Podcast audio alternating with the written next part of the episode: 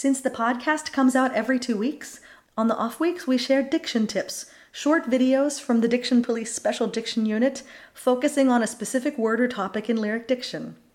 For more diction tips, check out our YouTube channel. You can find the link at www.dictionpolice.com. You can also follow the Diction Police on Facebook or Twitter at Diction Police. When we're in Italian, we spend a lot of time trying to get people to say the double consonants enough. And because of that, I find that in French, we tend to double consonants all over the place when we see them, and we do see a lot of double consonants in French. But what should we be doing with them? Yes, you're right. There are a lot of spellings that have double consonants, but the, the basic rule is actually very simple. In French, you do not double your consonants. You treat them like single consonants. So that's the straightforward, very easy to apply thing to remember. Don't try to do anything to your double consonants in French. So we don't want to say elle. Exactly. Or belle or uh, rappel. we, we don't want to do all these Italian uh, doublings. Yeah. So we have examples of this uh, all over the repertoire. From, uh, for instance, from Faites-lui mes aveux, fleurs écloses près d'elle, dites-lui qu'elle est belle. So all those double L's in there will just be treated like single L's, and you can see this in the um, the IPA transcriptions.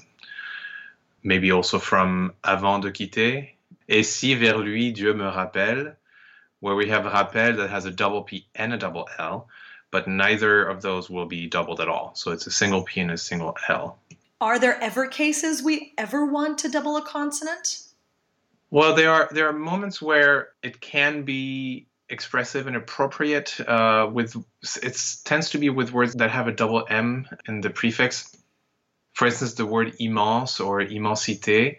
I think there's a little bit of um, a tendency to want to do a little bit of word painting and lengthen the the consonant to describe the the immensity, the you know the fact that it's something big.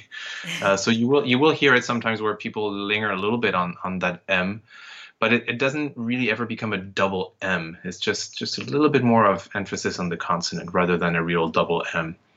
So in in, in toujours, for instance, by Fauré, we have de tomber dans l'immensité, and then demandez à la mer immense.